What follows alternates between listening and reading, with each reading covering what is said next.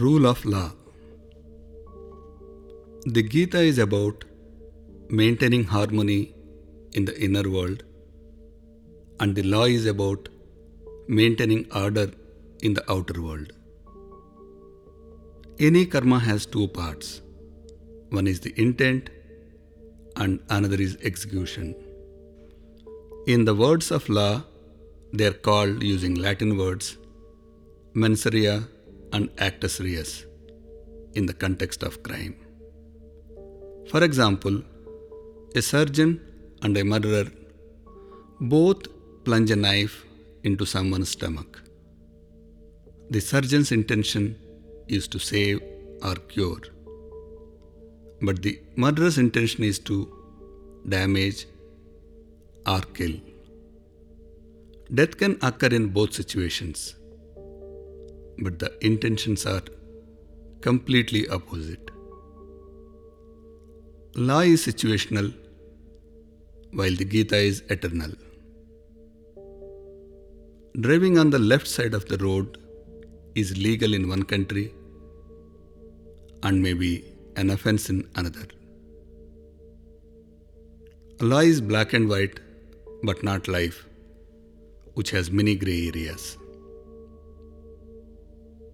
As long as one pays taxes, the law is not bothered about whether it was done with pleasure or pain.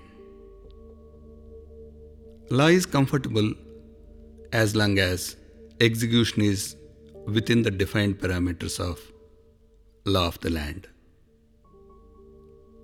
If someone is thinking of committing a crime, law wouldn't bar that. But the Gita says this thinking should go. Bend the tree when it is small.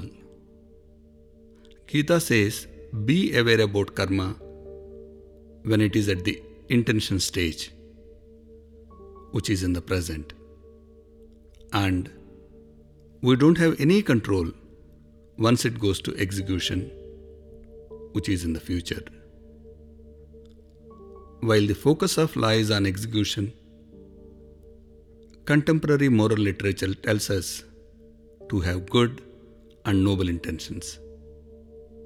But Gita helps us to transcend beyond intentions.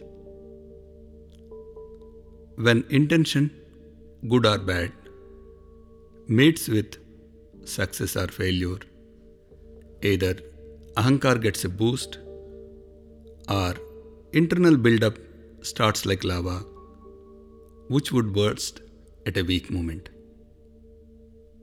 Both the situations take us away from our inner self. Just by observing one's intentions, one can transcend them and reach the inner self. Next in the series is on being Nimitta Matra.